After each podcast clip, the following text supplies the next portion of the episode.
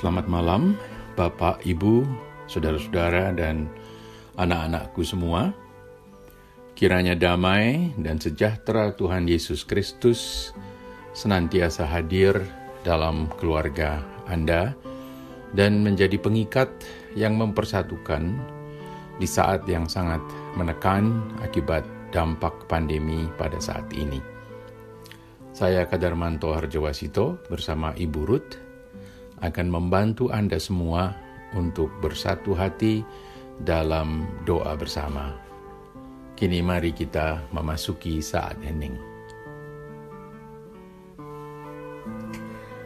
Marilah kita bersama membaca bagian dari Alkitab yang diambil dari Ulangan 34 ayat pertama hingga ayat yang ke-7 dan Matius 22 ayat 34 ayat dan sampai 40. Ulangan 34 ayat 1 hingga ayat yang ke-7 demikian.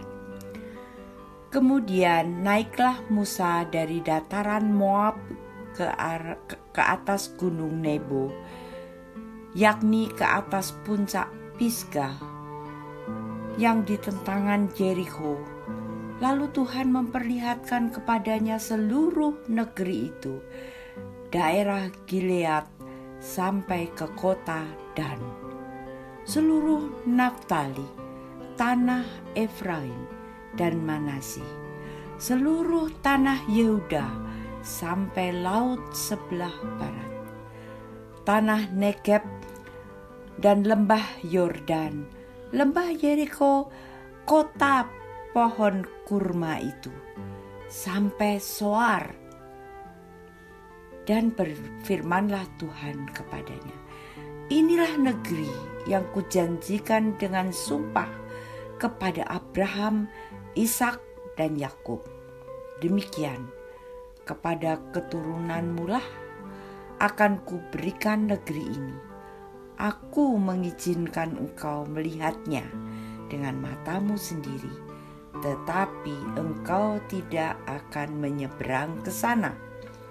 Lalu matilah Musa, hamba Tuhan itu, dan di sana, di tanah Moab, sesuai dengan firman Tuhan.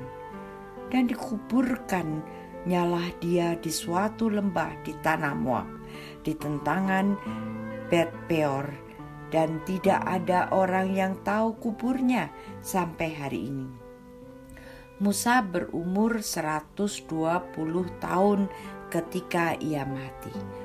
Matanya belum kabur dan kekuatannya pun belum hilang.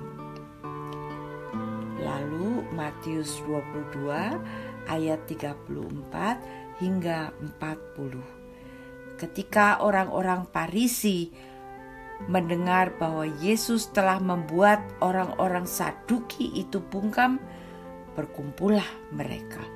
Dan seorang dari mereka, seorang ahli Taurat, bertanya untuk mencobai dia, "Guru, hukum manakah yang terutama dalam hukum Taurat?"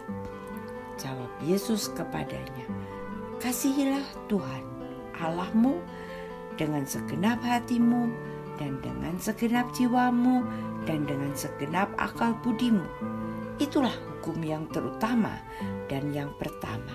Dan hukum yang kedua yang sama dengan itu ialah, kasihilah sesamamu manusia seperti dirimu sendiri.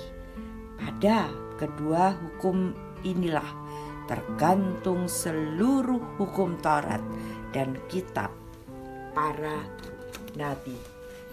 Demikianlah sabda Tuhan disampaikan kepada umat Tuhan.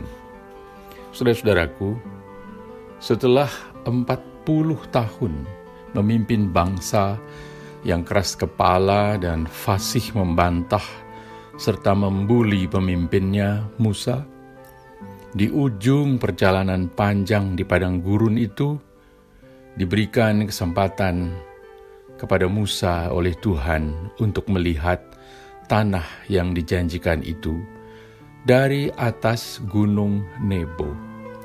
Jauh di kaki langit, Musa melihat tanah Kanaan, tempat bangsa yang dipimpinnya selama 40 tahun perjalanan di padang gurun itu akan berdiam dan menetap.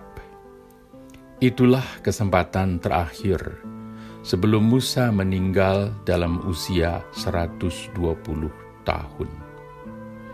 Musa meninggal bukan karena dirinya sakit atau lemah, seperti digambarkan dalam ayat 7 dari bacaan kita bahwa Musa masih kuat dan penglihatannya masih sangat baik.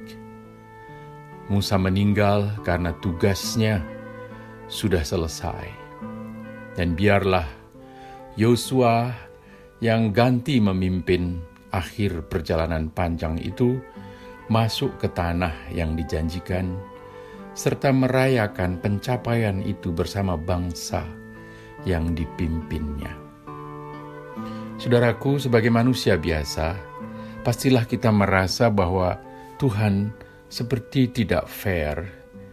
Masakan Musa yang sudah memimpin bangsa Ibrani dalam perjalanan panjang menuju Kanaan, dengan berusaha keras, dengan berlelah-lelah, dengan menahan diri dari kemarahan dan kadang-kadang juga marah, dengan menangis di dalam doanya kepada Allah, dengan kekecewaan-kekecewaan dan sebagainya selama 40 tahun, masa dia tidak mendapat kesempatan dari Allah untuk memimpin parade sukses memasuki tanah yang dijanjikan, serta merayakannya bersama umat di hadapan Tuhan. Musa hanya diberi kesempatan untuk melihat dari jauh, dari atas sebuah gunung, dan setelah itu Musa pun meninggal. Alkitab tidak mengungkapkan apakah Musa meninggal karena kecewa berat kepada Tuhan. Tidak. Alkitab hanya mengatakan bahwa hal itu sesuai dengan firman Tuhan. Ayat yang kelima. Agaknya ada ukuran keberhasilan yang lain, yang berbeda dari kelaziman yang kita kenal pada umumnya dalam mengukur keberhasilan seseorang atau keberhasilan diri sendiri.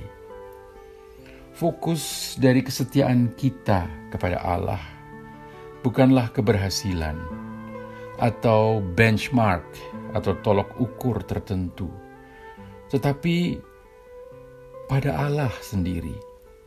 Bila mana kita menyadari hal ini, maka relasi kita dengan Dia yang memanggil kita menjadi prioritas kita ketimbang dari hasil-hasil usaha kita. Panggilan Tuhan dan komitmen kita kepada Dia yang memanggil kita, itulah yang mendorong kita ke depan. Baik kita mendapat kesempatan dalam tanda kutip masuk ke tanah perjanjian, atau hanya melihat di kaki langit dari kejauhan, atau malahan tetap di padang gurun untuk 40 tahun berikutnya. Dengan perkataan lain, kita memang perlu dengan sungguh-sungguh berusaha mengasihi Allah, serta mengasihi sesama, karena untuk itulah kita dipanggil. Dan bacaan Injil hari ini yaitu perdebatan retorik dengan orang-orang Farisi dan ahli Taurat, Matius 22 yang kita baca tadi, menunjukkan keterbatasannya karena tujuan yang tidak tulus, akan tetapi mereka hanya bermaksud menjebak dan menangkap Yesus. Sementara Yesus secara keseluruhan menunjukkan dalam hidupnya penghayatan atas kasih serta relasi yang sedang berlangsung, relasinya dengan Bapa dan relasinya kepada sesama dan kepada seluruh ciptaan. Kita pun perlu berhati-hati pada waktu kita mendewakan tujuan yang hendak kita capai. Dengan mudah sekali dapat terjadi bahwa kita menggeser dan mengabaikan panggilan kita untuk mengasihi Allah dan sesama sebagai hal yang paling utama dalam hidup kita sebagai umat miliknya, dan hanya berfokus pada tujuan, pada target yang akan kita capai, Padahal dalam kerangka panggilan Allah itu, tujuan atau sasaran yang akan kita capai hanyalah alat. Lalu apa tujuan yang sesungguhnya? Tujuan kita yang sesungguhnya ialah menyatakan kasih kita kepada Allah dan kepada sesama. Saudara-saudaraku, betapa mudahnya kita terperangkap oleh hasil, karena kita mengutamakan keberhasilan, karena kita mengejar target yang kita tetapkan untuk diri kita sendiri, karena kita mengejar bukti bahwa saya berhasil. Ada saatnya saya mencapainya, atau paling tidak merasa mencapai, merasa berhasil, mendapat buah dari jerih payah perjuangan. Tetapi saya pun mencurigai bahwa apa yang saya capai itu akan segera pudar dan tidak berdampak dalam jangka panjang. Serta menyaksikan bahwa apa yang saya pandang sebagai kegagalan malah dipergunakan oleh Allah untuk membawa orang lain lebih dekat kepada Kristus. Sebagai penutup, saya ulangi, tujuan kita ialah mengasihi Allah dan mengasihi sesama. Alat untuk mencapai tujuan adalah prestasi kita, pencapaian kita, keuntungan kita. Bahkan ada kalanya kegagalan kita pun dipakai oleh Allah dengan mengherankan. Amin.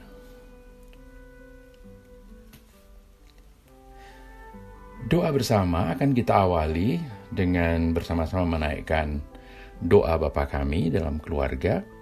Dan setelah doa Bapa Kami, kita akan melanjutkan dengan pokok-pokok doa kita. Mari kita berdoa. Bapa Kami yang di surga, dikuduskanlah namamu, datanglah kerajaan-Mu, jadilah kehendak-Mu di bumi seperti di surga. Berikanlah kami pada hari ini makanan kami yang secukupnya, dan ampunilah kami akan kesalahan kami, seperti kami juga mengampuni orang yang bersalah kepada kami. Dan janganlah membawa kami ke dalam pencobaan, tetapi lepaskanlah kami daripada yang jahat. Karena Engkaulah yang mempunyai kerajaan dan kuasa dan kemuliaan sampai selama-lamanya. Amin.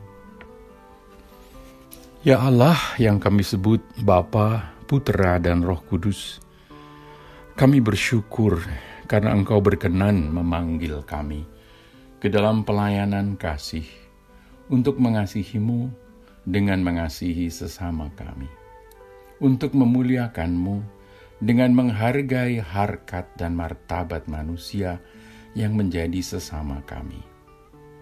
Bila itulah tujuan panggilan-Mu atas kami, tolonglah kami untuk tidak kehilangan pemahaman serta kesadaran bahwa itulah tujuan utama dari hidup pemberian-Mu ini. Dengan demikian, kami boleh mempergunakan semua hasil pencapaian kami, prestasi kami, keuntungan kami, kecakapan kami, bahkan keberhasilan kami sebagai alat untuk menyatakan kasih itu kepada sesama dan kepada-Mu juga akhirnya. Dalam pengasihan-Mu kami mohon. Ya Tuhan, dengarkan dan kabulkanlah doa kami.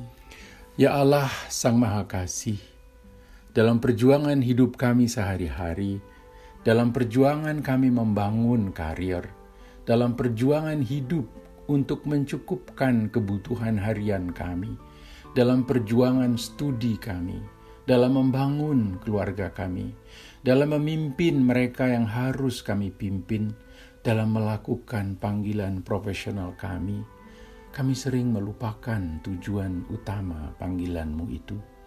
Panggilan untuk menjadi murid-murid-Mu, panggilan untuk menjabarkan cinta kasih-Mu kepada mereka yang kami jumpai dalam perjalanan kehidupan kami melalui apa yang sedang kami kerjakan.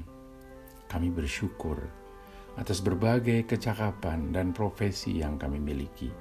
Kami ingin menyatakan syukur kami atas panggilan-Mu dengan mempergunakan setiap kecakapan serta profesi yang sedang kami jalani sebagai alat cinta kasih kepada sesama.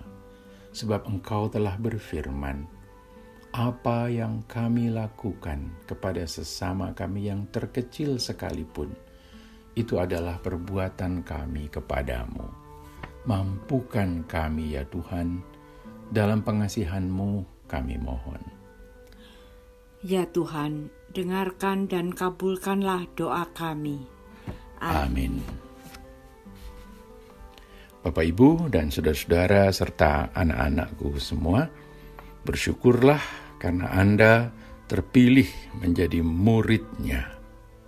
Dan biarlah kasih karunia Tuhan Yesus Kristus dan kasih Allah, serta persekutuan Roh Kudus, menyertai Anda semua.